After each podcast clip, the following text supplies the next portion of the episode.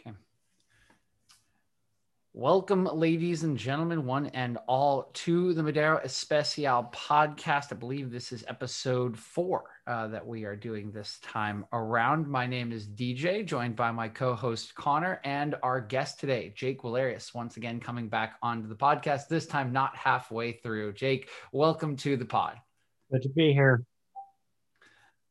All right, guys. So we've had a lot of action since the last time we did pod, a couple of double game weeks, a couple of single game weeks. A lot's been going down. Let's take a look at the state of the league. Jake, despite finally losing twice now, uh, post the last pod in which you were still undefeated, uh, you do remain at the top of the table, 23 and 2. Uh, right behind you, we have Andrew 19 and 6 tied with Ian 19 and 6. Uh, Andrew ahead of him uh, on fantasy points. Four. Uh, right behind that, it is bro Brett and his team uh, in fourth place at 15 and 10. Connor right behind him, also at 15 and 10 with that same tiebreaker. Sixth place is Holly Banana Fafana Party. I, that, that was a good name change. I I, I approved of that he's, name change. He's got a, a, big problem with names. He keeps going back and forth between several options. He needs to pick one and stick to it. That's very true, but I, I do like this one. I think I think it's solid. Um, it's better than Bruno Kai. It is better than Bruno Kai. Right behind him, we've got Matt Calcio Team of Werner Cable, 12 013. Then Digne's Long Throw at 9 0 and 16. Then me, Here Comes the Sun at 7 0 and 18. Uh, right ahead of Vardy Party at 7 0 and 18. Make Love Run, Not War, which is Brad at 5 0 and 20. And our bottom of the table uh, is still Sam 4 0 and 21. Is a notable improvement from Sam's team, to be fair. And there is a possibility, I think, that he he leapfrogs uh, Brad by the end of the year. But still. he's on a five game slide, though. Is he on a? Oh, he is on a five. That's really unfortunate. Notable improvement. His team is definitely better than it was. Yeah, Uh, qualitatively. that's that's a little unfortunate. I mean, Brad is Brad's on the up and up. I'm about to beat him though. Okay, I mean he's five and twenty, so congrats. But uh, hey, I'm seven and eighteen. I gotta take whatever I can get. that's true. I mean, I'm on a three game slide as well, so down to fifteen and ten. Not not a great time to be a maroon. That is the state uh, uh, of the league at the moment. If we do look at the Premier League, uh, we all know who's at the top of the table. Essentially, champions elect Manchester City at this point uh, in the season. Believe on a 21 game unbeaten run in all competitions, 17 or 18, I think, in the Premier League at, at this point, and uh, just absolutely unstoppable. Uh, the the point gap between them and United is now 14 uh, between first and second place, and that's just going to be insurmountable, particularly for a team of United's level of consistency, as as seen today in their nil-nil draw against Crystal Palace. Uh, so they are in second, Leicester City in third, West Ham in fourth place, right ahead of Chelsea uh, and Liverpool. Chelsea on 44, Liverpool on 43. Other title contender or other four, top four contenders, excuse me. Uh, Everton in seventh at 43, and maybe Tottenham at 40, 39, and Aston Villa at 39. But yeah, we'll see. Uh, I doubt it, but they are at least within striking distance. And then Can everyone. we do Better's Corner and look at the odds on those and see? Sure, we could take a Yeah, look. Yeah. Uh, but then uh, everyone else doesn't really matter in the table. We will just say for all those Arsenal fans out there, hey, your team's in the top half again. 10th place. Congratulations. Relegation zone Fulham, West Brom, and Sheffield, with uh, Fulham getting close to potentially sneaking out of there, but we'll see if they do make it out. So that's the state of the leagues. Uh, so now we'll get into a little bit of the topic. So, Jake, how does it feel to become mortal once again? You know, it was always going to happen sooner or later. Uh, I can go on record as saying that I'm glad it wasn't Brett. Um, but, you know, I, in all my losses, and it looks like I might lose again this week, sidebar, I fucking hate double game weeks. It's impossible to plan for them. Um, it looks like I'm going to lose again this week, but in all, all the losses that I've had, I've still put up pretty good points totals, and I'm still averaging a pretty, you know, I try to aim to like 10 points per player usually um, on a normal game week, and I've, I've been about that number, a little higher. So, you know, I'll take the losses as long as I'm, I'm putting up good points, knowing that I'll, I'll do, do well most weeks.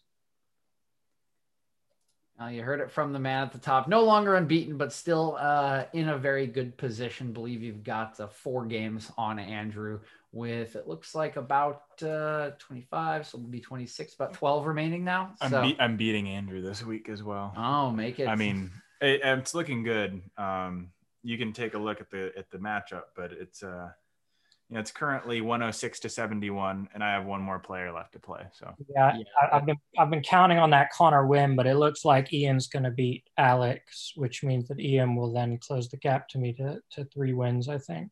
Yeah, so three wins, so three win gap between you and Ian with 12 matches to play. Still pretty solid lead, I would say.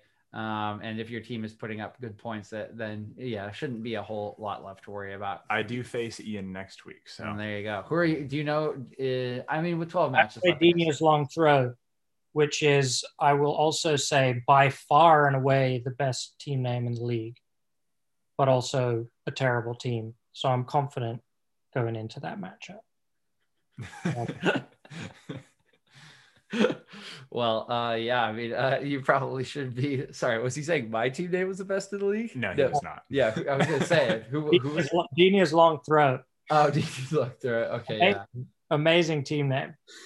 like he's not even trying for it to sound like a like a traditional team name. Like a bunch of people put like like me just put an FC at the beginning of it, and like, that makes it okay. But it's just like a a, a, a noun. Yeah, I mean, the, uh, pretty much everybody else has the the like sort of trying to do something clever, but it's not really that clever thing going for them. And Alex is just a thing that one of his players does sometimes. Like I, you- think- I, I think he named it when Digne had that one game where he had five quote unquote long throws that went, you know, four yards and Everton lost the ball every time. Anyway, great name. If Alec has contributed nothing else this season, he can be proud of that, I would say. Was it a was it a Liverpool game recently when the commentators were bigging up somebody is having a, a good long throw and they threw it like not even to Uh, it was against Sheffield United on on the weekend. I think it was Ampadu. yeah But then he did another one and it was a good. it was Yeah. good. yeah. He redeemed himself. yeah Well, uh, from one uh, irrelevant topic to another, uh, Jake, I know you've been wanting to say this for a long time on the podcast, but let, us get into it. Your favorite topic. If long throws aren't important, and uh, particularly that uh, big feud between uh, Stevie Nicol and the Liverpool's throw-in coach, uh, then keepers have to be even less important, right, Jake? I would say that if I were to make a list of all the things about a soccer team that mattered, I, I mean, it would be tough, right? But for a fact, I know that keepers would be at the bottom of that list. Would By, they be, quite, would by quite far. would they be above or below long throw-ins? They'd be at the bottom. They'd be right at the bottom. I mean, we've seen teams in the league before, most notably Tony Pulis' Stoke, that really made use of the long throw to good effect. And when you have a good long throw, when you have a guy that can do that, and you're good on set pieces, a long throw can be worth, you know, a goal every three or four games. That's like a good attacking midfielder or sort of rotation forward just added to your lineup. Meanwhile, what's my keeper doing? Like screwing up every other game? Yeah, I was gonna say, what is your keeper doing, Jake? It's uh, it's you know, we we in part, we know Alisson, of course, is a great goalkeeper, but has certainly had um some of his rougher weeks uh in the early parts his of this dad year. just died so I would And think yeah, so yeah. um but um would you would you compare i don't know tell me if this analogy is off fourth officials are to referees what goalkeepers are to soccer players is that a not, hot take not even that, because if the, ref, if the ref gets injured, the fourth official has to step in. If uh, gets injured, Liverpool put on a substitute. You know, Alisson's just still in goal. Um, but, but seriously, though, what this initially started is sort of morphed into something ridiculous. But initially, this started because at, at the end of every season, there's you know these hundred best players in the world or whatever. All these lists go around, and these I don't know these like newspapers, E ESPN, whatever, whoever produces these lists, they feel somehow obliged to just throw a keeper in the top ten. Like, oh, we, we need to show respect to keepers, so we're going to list the hundred best players in the world, and we're going to have you know Messi, Ronaldo, Neymar, Mbappe, blah blah blah, and then Jan Oblak at number nine. Are you kidding me? it's the same thing with fifa like neuer will be like a 91 and messi's a 92 that is absurd. Like, okay, if we're ranking keepers, I have no objection. What's up, Luca? I have no objection to Oblak or whoever be a number one. But the idea, you'd have to go if like I, I think about these lists in terms of if I'm building a team, who do I want to start building around? And the number of players I would have to get through before I start thinking about building around a keeper is in the many hundreds. Yeah. They just do not contribute to the functioning of a team centrally enough for me to care. Of course, things keepers do make a difference to their team's performance. Of course, it makes a difference having a good keeper. But would I rather build a team around the best left back in the world, the best right back in the world, the best center back, the best center mid, the best left winger, and so on and so forth? I'd rather do that in any position ahead of building a team around a keeper. The keeper is the last thing that you worry about. It's what Liverpool did. It's the last thing they worried about. And it worked out great for him.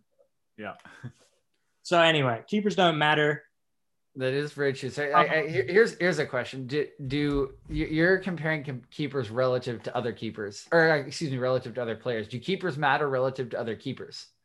Yes, yes. Uh, obviously, I mean, like with Liverpool, we saw the difference from Karius and Mignolet to Alisson was massive. But it's uh, a lot less than the difference between Skrtel and Van Dijk. Right. Uh, the other thing also is um, God, what was I going to say? Um, I have no. Oh, right. Yeah. So the other thing is keeper performance is massively dependent on team performance, right? Like there's a reason why every Atletico Madrid keeper for the past, you know, however many keepers they've had have been considered among the best in the world. And it's because they're playing behind a defense that restricts them to facing a certain kind of shot that gives them a very good chance of saving. There's a reason why everybody always thinks Burnley's keeper is one of the best in the league. It's because they're playing in front of defense that restricts them to facing certain kinds of shots that they're going to be in a good position to save. Um, and then you compare him to someone like the keepers now who make a the biggest the, the keeper that's made a, the biggest difference to a way a team actually plays is Ederson because of his passing ability and there was a period where teams thought they could have success pressing City really high, really aggressively. And Ederson just eliminated that as a tactic for everyone in the league except for Liverpool. And even despite that, there are so many games in which Ederson and Alisson, who are probably the two best in the league, make absolutely no impact on winning the game. Mm-hmm. Right. Um, and and that's it's not their fault. They can be amazing at what they do, and sometimes Alisson just stands back there the entire game because Liverpool don't need him and they win 2 0. But, you know, there's almost no game in which Salah has no impact on us winning. And imagine, imagine someone telling you that if everything in this game goes to plan, you're going to contribute nothing. the only person you could ever say that to on a football team is the goalkeeper. It's fairly true, yeah you imagine saying that to a central midfielder. Yeah, that would it's never not, happen. it's even a defensive midfielder. It's just not really conceivable. So anyway, keepers don't matter. I feel like that's sort of beyond doubt. The question is, when are people going to accept it?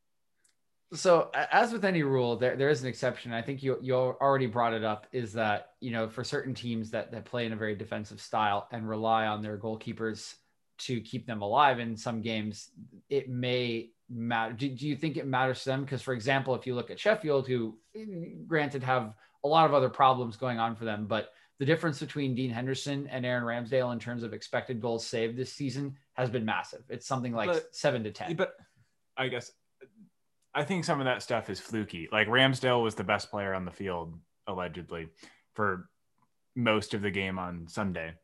Um, and I think on one hand, some people might look at it as like clearly Ramsdale matters because he mattered that day. But Ramsdale is a player who I think we'd all agree doesn't really matter in the grand scheme of things. Like he's not somebody who matters. You can find an Aaron Ramsdale anywhere. Um, and he's capable of shutting Liverpool out with five saves and a half uh, on any given weekend. The other the other thing about the expected goals thing, this is when Man U finished second under Mourinho a few years ago, David De Gea's base Manu's ex, expected goal against was very bad, and they outperformed it massively, and it was because of De Gea basically, um, and he had a great season and, and he made a big difference. But again, the, the problem with that is first of all, and you know there are some metrics I think that people are working on to try and remedy this, but what we have available now is not necessarily that instructive.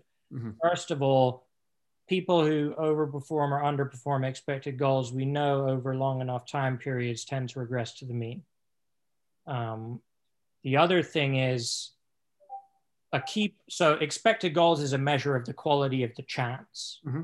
And we assume that if, if, if a team are conceding fewer goals than you expect based on their expected goals against number, we naturally look at the keeper as a big reason.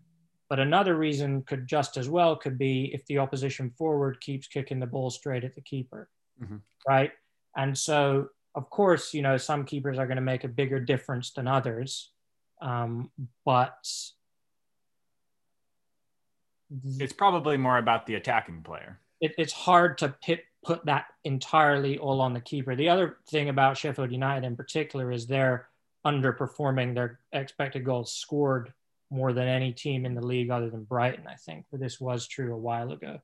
Um, and this is from a team to begin with that wasn't scoring many goals. Mm-hmm. Um, and you know, like, and and and then look at look at what Henderson's done at Man United. You know, hasn't played fair enough. De Gea is an established starter and a good keeper, um, but when he has played, you know, he's made some errors. Mm-hmm. He hasn't been shut down like a, you know, nothing about what we've seen from him makes us think, oh, this is like a next level keeper that just must be starting. Um, so yeah, I mean, I think it's just some statistical noise. Um, obviously, keepers can have great seasons; they can have great games. The things they do make a difference, but it's just much less of a difference than anyone else. You know what this kind of reminds me of is in in the NBA, um, three point shooting defense is oftentimes like a really big thing like what percentage do your opponents shoot from three against you? And over time it's been like proven essentially that it's essentially a coin flip. Um, not to the same degree as like opponent free throw percentage but like nba three point percentage defense mostly players shoot three pointers when they're open. And if they make them or miss them you know isn't really a huge reflection of the defense. I think for soccer most saves you look at and you say any keeper should make that or any keeper shouldn't be able to make that, right? Like most goals that go in, you're like, yeah, keeper didn't really have much of a chance. And most saves, even the ones that sometimes the commentators will label as a great save, you look at it and you're like, if he doesn't make that, he's getting slaughtered. And I think that's true for a lot. there's obvious like being mistake free is one of the biggest assets a keeper can have, mm-hmm. but it's one of the things that's the hardest to judge because it requires a huge sample size. Mm-hmm. Um, and so you can like tell how many times a keeper like screws up, but it takes a lot of data points to tell that they're like actually better than expected at saving shots. I feel like a lot of what you do is just like, you know, on the eye test, like, does this guy seem like alisson seems really big when he comes out for one on ones? That seems like a big asset for him. But like, how do you really prove that? Mm-hmm. One one thing as well that was sort of a big talking point for Liverpool fans in alisson's first season at Liverpool was that this was especially big. They beat Napoli in in the Champions League group stage in the last game of the group stage to make it through to the knockout rounds, and they won one 0 and I think it was one 0 or maybe they drew nil nil. And in any case, Alisson made a massive save right at the end of the game to sort of keep the result where they needed it to be. And I can't remember who it was on Napoli who had the shot. Maybe Connor remembers, but it was, was it Milik? Yeah, maybe it was Milik, and it, it, sort of just came. Ball dropped to him back post. It was sort of a blow, broken play from a set piece. He was, you know, could see the whites of Alisson's eyeballs and kicks it straight at him, and Alisson saves it. And everyone's like, "Oh, unbelievable save!" Blah blah blah blah blah. And then a bunch of people are like, "Well, was it that unbelievable? I mean, he kicked the ball right at him." And then a bunch of Liverpool fans who wanted to defend Alisson were like, yeah, I mean, it's not a coincidence that he keeps being in position to make these easy saves. You know, it's like the debate between for defenders between interceptions and tackles. Mhm. Like, okay, tackles look great, but if you're making a tackle, you know, the Maldini quote, quote, if I'm making a tackle, I've already made a mistake. And it's like, well, you know, that's just false, right? I mean, a lot of the times a defender is fucked over by the people in front of him and they have to make a tackle. Yeah. All the time. I think Wan-Bissaka is an excellent example of someone who tackles really, really well. Right. And And like, you know, and Maldini is an example of someone who tackles really, really well too. And he's said the quote anyway. Um, so yeah, it's just it's just one of those things like ob- obviously keep some keepers are better than others. I mean, there's no doubt about that. Um, I I just think, you know, it's it's very easy to to over exaggerate it without really very much evidence. Mhm. Um, I think what else is true is that keepers are most valuable, and the numbers will bear this out on a team like Newcastle that face a thousand shots because it's pretty obvious. Like the more shots you face, the more important it is that you have a good goalkeeper. Like in hockey, when they face 40 shots a game, goalies are actually super, super valuable because that's a lot of shots to face. The the the chances that over the course of those 40 shots, they're going to be one that a good keeper can save and a bad keeper wouldn't is much higher than in a soccer game where you might have four shots on target. Right. Um, but that necessarily means that the most valuable keepers, in terms of like difference between them and an ex- a replacement player, are probably low in the table, um, and probably not actually the best keepers because if they were the best keepers, they'd be playing for one of the best teams. To back this point up, if we look at the best performing goalkeepers fantasy wise in the in the Premier League this season, uh, number one, uh, Emiliano Martinez on Aston Villa, 265. Number two, Nick Pope, Burnley, 229. Number three, Illan Mel- uh, Meslier uh, from Leeds, 194. And number four, Alphonse Areola from Fulham, 191. So, you know, and and there you go. And Leeds and Villa, they're good teams, or at least above average teams, but they give up huge amounts of shots.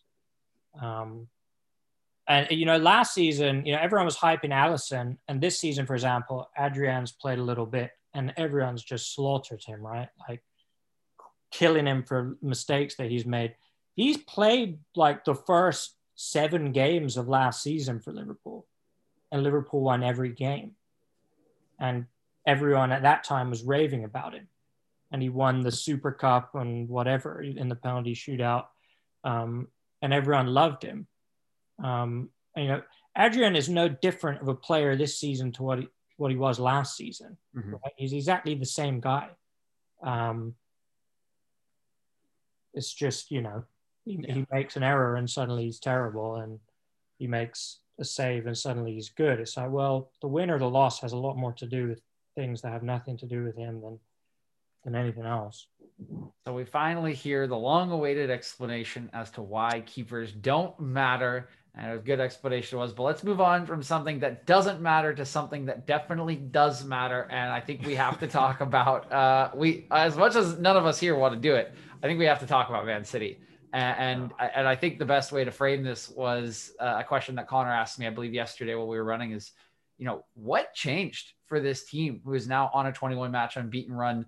Uh, I gave a couple examples to him, but I'd like to hear We what had you guys we had different answers. I'd like so. I'd like to hear what you guys have to say, but you know, these, this team was adrift at the beginning of the season, and the last game that they did lose to Tottenham, they were nowhere in that game. They were absolutely dominated by Mourinho's team, who I think we can all agree is an average team, slightly above average at best, with with just a couple world class players, and they really struggled on the offensive end, which is something that, that has been their hallmark for forever.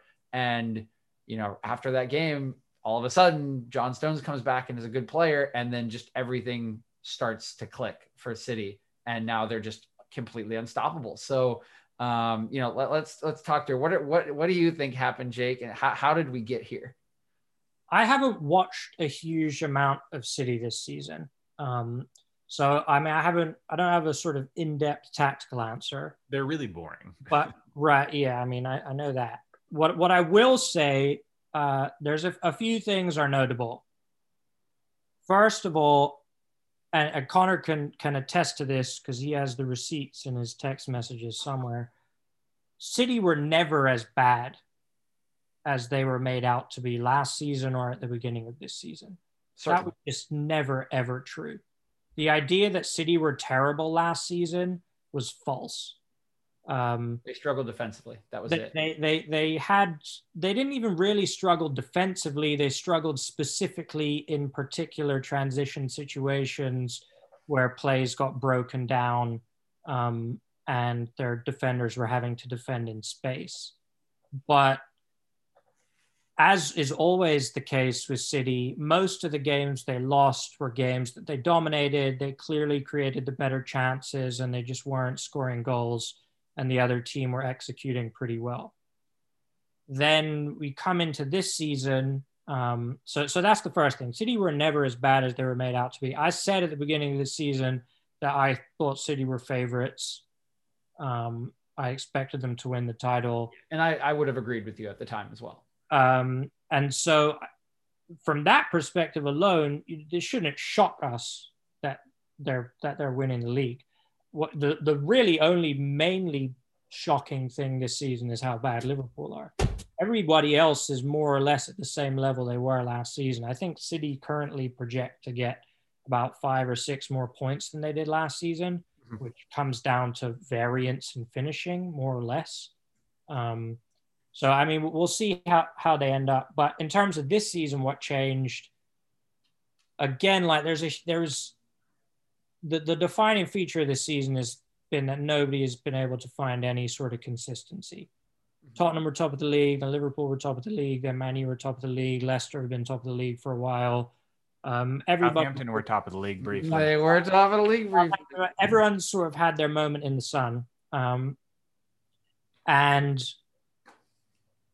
you know, I always say the measure of a team is not when they're playing well, but how they react when they're playing badly. And when Tottenham started playing badly, the wheels came off. When Man U started playing badly, well, I wouldn't say the wheels came off. The wheels were never. They really would go through dry spells. But yeah, um, the wheels are never really on. Yeah, the wheels were never really on for Man U. So that that's a sort of a different a different situation. Yeah. Uh, Leicester have had injury problems, which has sort of slowed them down. Liverpool as well. Um, and, and Man U, they, they, it wasn't a case where they started the season well, they had a dip, and then they switched something and came back. It was just sort of they started badly right out of the gate. They sort of needed to get get their get their feet under them, yep. uh, and they were playing. They had no time off over the summer. Yep. Um, Same with City. So yeah, um, yeah, I was I was talking about City there. So they had, they had no time off over the summer. Um, and Guardiola, you know, you got to assume he's the sort of manager who, who, needs that even more than someone like Ole, who has no discernible tactics whatsoever. Mm-hmm. Um, and so once Dias came in and he was going to be the starter, it seems like they just sort of, sort of when a Guardiola team is doing everything that it wants to do, it's very high risk, high reward. And they seem to me to be playing a less high risk, high reward style these days. Um, there, it's just a little more about ball retention than it is about um, getting forward, pressing high, and creating chances. Um, that to and again, I haven't watched them a huge amount that seems to me to be the difference. They're not ripping teams to shreds like they did last season or the two seasons before when they dominated the league. Uh, they are sort of, it's, it's more in line with the Spain team of 2010 than it is with the Barca team of 2011, mm-hmm. for example, on the sort of tiki taka spectrum of teams. Um, they're they're just very controlled, dominate the play, but they're not throwing men forward to a degree that they're just getting shredded on on the counter attack in the in the way that they have. So I, I think they've just sort of toned it down a little bit and been happy to win games one 0 rather than trying to go for a four or five 0 Yeah, and they don't have a center forward much like those Spain teams.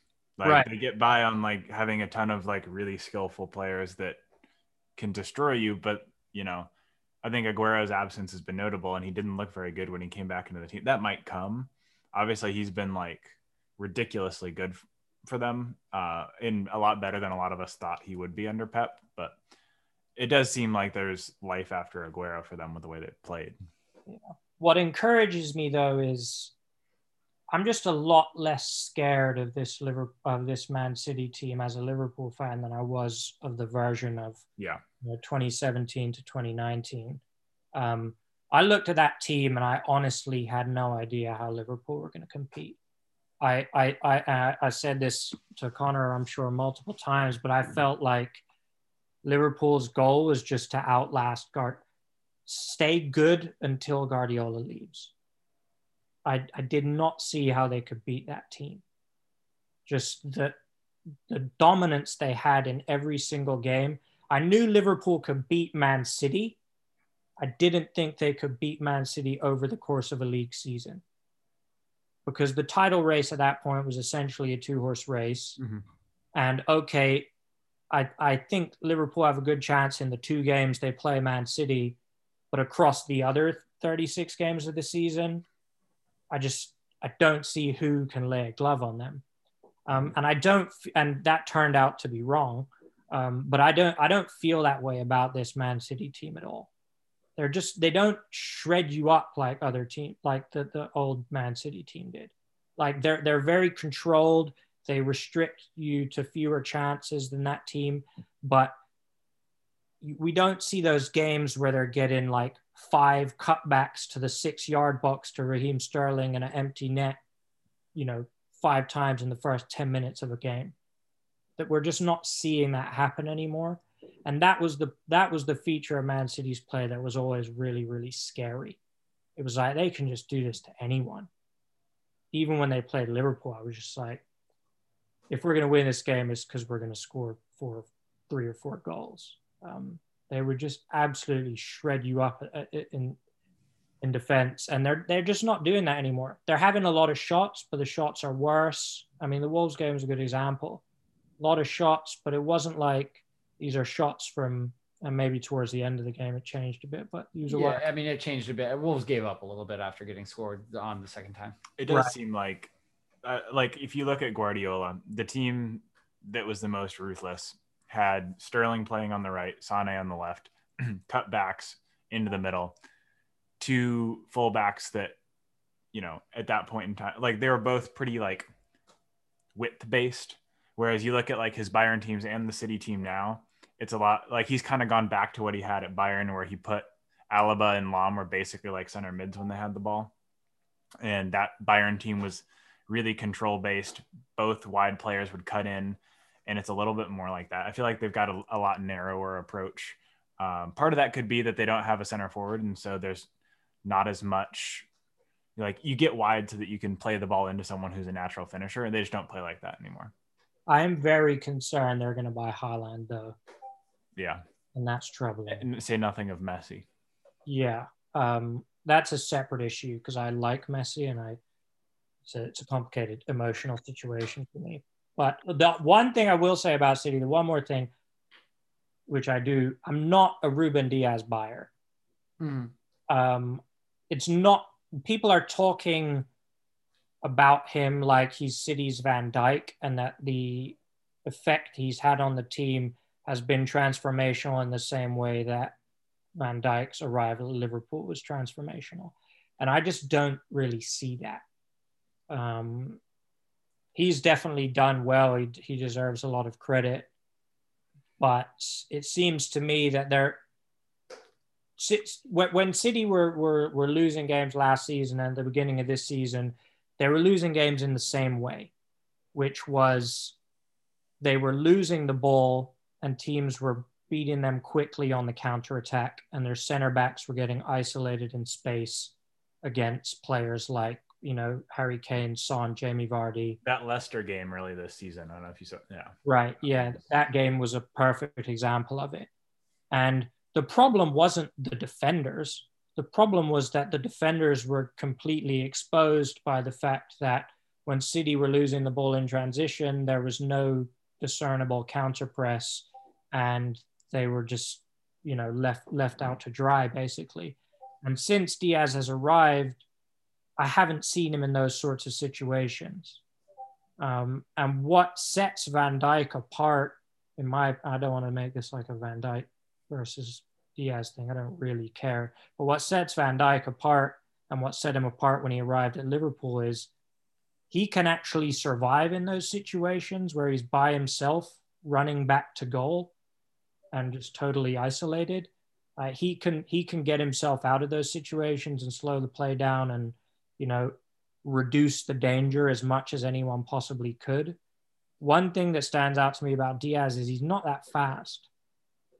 And if City are going to be playing a really high line again, that's and they get beaten on the press, that's going to get exposed. They probably need to pair him with Kyle Walker to survive in those situations. Right. And, and with Cancelo playing God knows what position. Yeah. He's not, mm. Cancelo's unreal. That's not a criticism of Cancelo. Yeah. He's unreal. Yeah. Um, but yeah, yeah. So I, I mean, I will be interested to see sort of going forward how it works. Because right now, people have just sort of given up. City are going to win the league. That's fine. They deserve it. Um, but everyone else is sort of damage limitation when they play them. But I will really be interested for example, to see Dias in the later rounds of the Champions League this mm-hmm. season. Mm-hmm. They play someone like Bayern or PSG um, against a full strength Liverpool, even a full, even a Liverpool where Alisson isn't passing the ball to Raheem Sterling with every touch. Um, so I, the jury is still out on Ruben Dias, as far as I'm concerned. I think it's fair to say the jury's still out on him. Um, I, I do disagree with you guys a little bit in the sense that I think having a little bit more control could be good for City in the sense that it has been their downfall, their high risk, high reward, particularly in the Champions League uh, in past seasons, which has garnered a lot of criticism. And as much as it's maybe not as exciting or as, as scary to a lot of teams, it is the sort of control that could net you tighter wins in competitions like that against better teams. Um, I, so- I, I would, I would just to clarify, I would not say that it's a necessarily a worse thing for them. It's just it scares me less. Right, right, right. Because I think there's going to be over the course of a league season, I'm just going to back the team that scores endless amounts of goals rather than the team that has a good defense. I think there's actually a lot of data now suggesting that better teams win a higher percentage of games when there are more goals. Mm-hmm. So an end-to-end open game tends to favor more talented teams. But like you said in the Champions League, that's going to be mitigated because it's not obvious that City are more talented than Bayern or PSG or Liverpool or Juventus or those sort of elite teams. Um, but over the course of a league season, when they're, you know, you win the league by beating Brighton and Sheffield United, I, I just, I, and maybe it's just because I, I, it worries me less when they play Liverpool. I mean, I know they just beat Liverpool pretty easily, but I didn't feel before the Alisson errors that that was really a lopsided game. No, and I do feel like I don't think it was lopsided. I do think City were better, but again, Liverpool have dealt with. I thought Liverpool were better in the first half. Yeah, um, but yeah, I, I, I, I don't know. Like, this is just my sort of impulsive response as a fan of a team who is a rival of City. Like that team of two years ago, like they every time they play Liverpool, they they scared me. And now, if I'm scared at all, it's mainly because Liverpool mm-hmm. have you know they're playing their 19th choice center back. So any yeah. extra thoughts to add to? Uh, no, I mean it. This is gonna sound crazy because they're on like the longest winning streak ever, but I do think that this version of City, you have a little bit more hope that like Aston Villa could tie them nil nil or one one than you would when Sane was cutting back five clear cut chances for Aguero every game mm-hmm. in 2018. Yeah, I mean, I, I think that could be a fair statement. I me being the center back in me sees a little bit more control and likes it. And I do really like the way that Cancelo has been utilized. As you said, I think he's been exceptional since finally getting a starting role and basically just playing eight, 10, six wide midfield wherever he wants to play, which has released Gundogan, Gundogan a lot. And we've, we've seen some of the results of that. The, the man's been pretty cracked. I don't know who owns him exactly, but they must be thrilled. His long throw. Which again, as well, is really evidence of Alex's poor decision making because there was no reason to think that this would happen to Gundogan. Yep. So he sort of lucked into that one. Yeah, I would agree that he lucked into that one. But enough with uh, likely title elect City. We do have a little more time, I would say, for one last topic. Is there anything top of mind for you guys? Um, maybe particularly Liverpool Chelsea tomorrow. it's a big game. Um, I mean, Liverpool's team will mostly pick itself, with the exception of there's a couple big choices. Fabinho is probably going to be fit, going to go back into the team, hopefully at center back. Um, it's just a total crapshoot right now Mm-hmm. uh, between the new guys and what we've got. There's not really any good options, but Fabinho is a good option. Uh, he's been super impressive um, this season. He's an amazing player. Uh, the other one is Jota should be back. I'm feeling like he's probably going to start on the bench because the front three are fit. And actually, like Liverpool were pretty good against Sheffield. Uh, had some trouble getting the opener, but like they were dominating that game and like it looked like a reasonably decent performance. And so I don't think there's, you know, they can try to build off that. And I would expect Jota will be the first guy called around like 60 minutes when Klopp likes to make a change if things aren't going very well. So Mm-hmm. uh, that's kind of how I see it. So maybe the more interesting question then, and and something that is fantasy relevant for uh, a lot of people at the moment is, you know, what what are Tuchel's tactics going to be, and and how do you think those tactics have been settling in since he arrived at Chelsea? We've had, you know, some interchange between you know the right backs, whether he wants to be more defensive or playing a three with Azpilicueta, who's definitely featured more under him than he did under Lampard. Uh, Reece James being more, you know, starting or bench, but not regular starter uh, and not a lot of Christian Pulisic and a lot of Callum Hudson-Odoi at right wing back. So, you know, what do you what do you think Tuchel will will try to go with, and how do you think he's settling in at Chelsea? Yeah, I mean, I think I think it's really too soon to tell much. What I think is clear, at least for the remainder of this season, is that back three is his preferred option, um, and he's going to use that in their big games, which is why Azpilicueta is playing because he's pretty ideal as the the right center back in a back three the that that leaves a question at both wing back positions. I don't know why Marcos Alonso is even a professional footballer at this point. But uh, Chilwell's good. I understand playing Alonso if your only alternative is whoever that guy is. That guy. Emerson. yeah, Emerson Palmieri, who is you know one of those weird purchases where if Chelsea just didn't happen to have hired an Italian person, would just never have been anywhere near the club. Um, but yeah, I, I, I don't know if Chilwell's had some injury problems or what, but he should be starting as a left wing back. He's a good player. He's good going forward. I think that position suits him. There's a weakness in his game. It's probably, you know, doing the more defensive stuff. So that suits him well.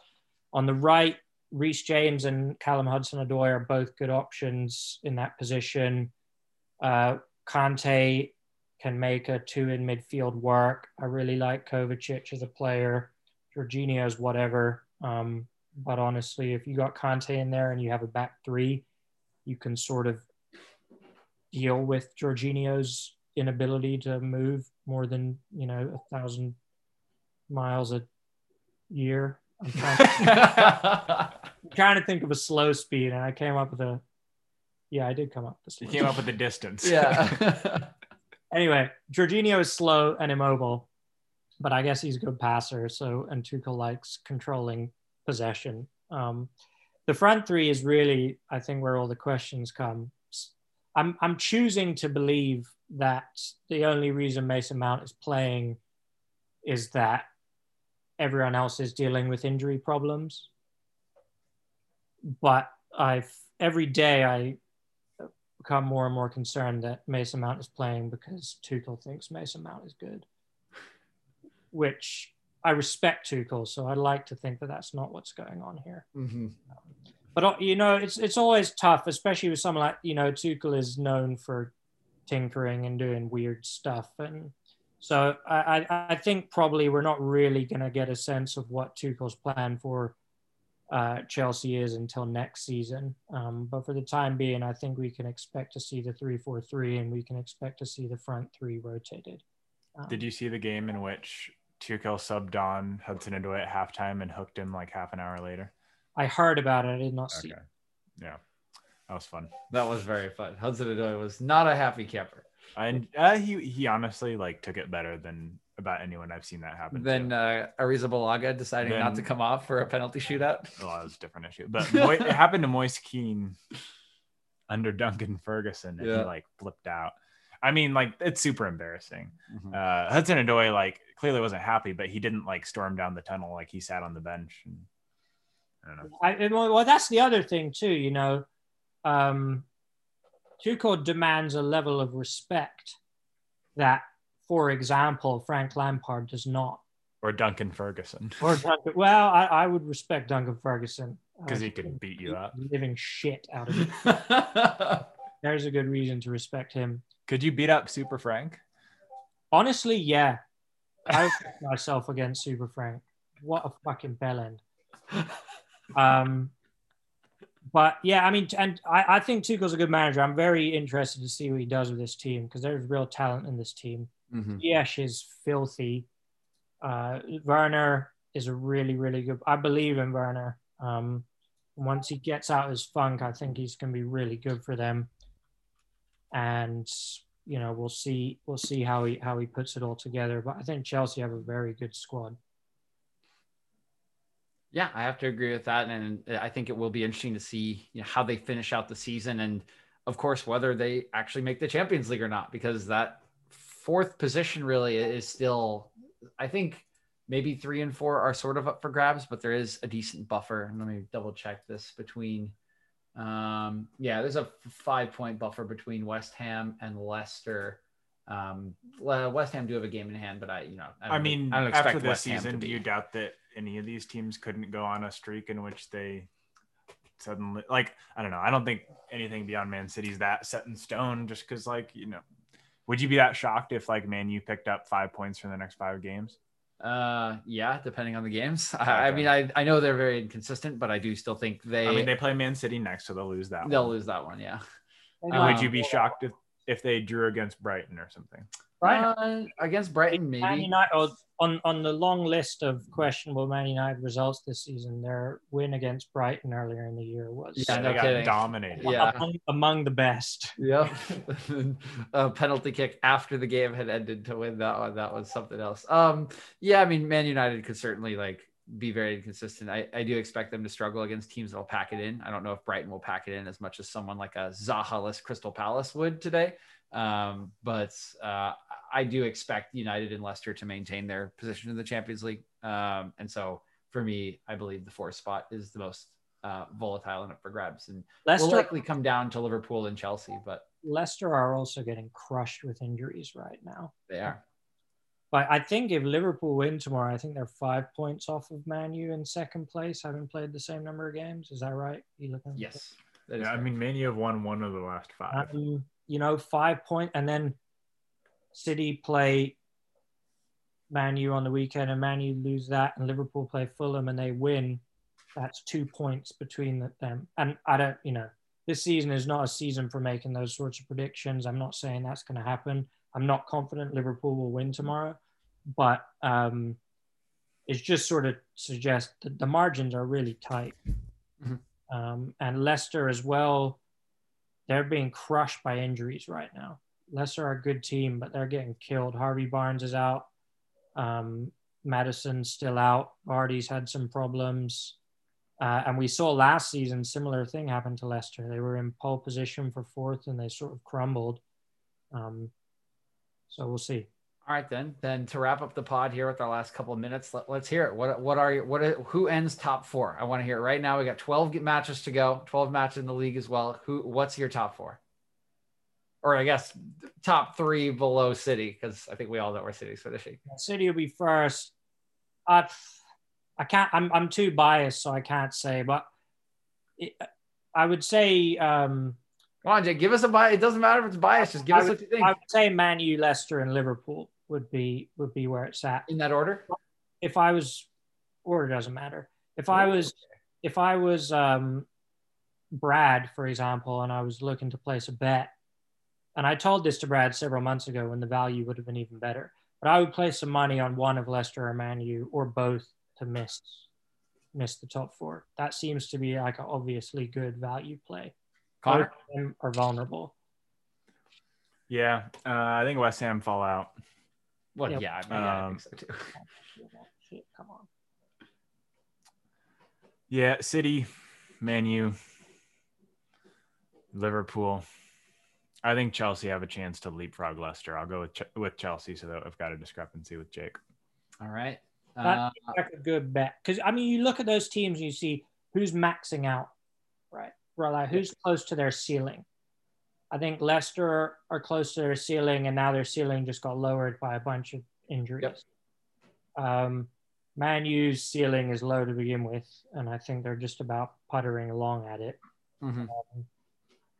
Chelsea's ceiling is higher than where they're currently at, just Mhm. based on the quality of their players, and Liverpool's ceiling is higher as well, even accounting for their injuries. Mhm.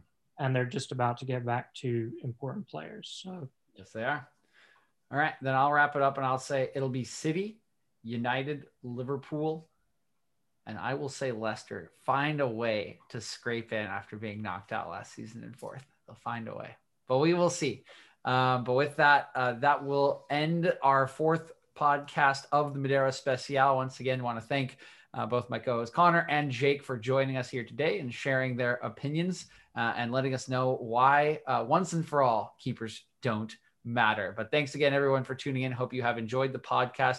Uh, we'll broadcast when our next one will be available, uh, both on Anchor and when we will be filming, or sorry, excuse me, I guess recording uh, our next episode. If you do want to be on that episode, please either use the sign up form or message myself or Connor, and we will try to get you on to the next show. But with that, Uh, I want to thank you again and hope you all have a wonderful, wonderful day.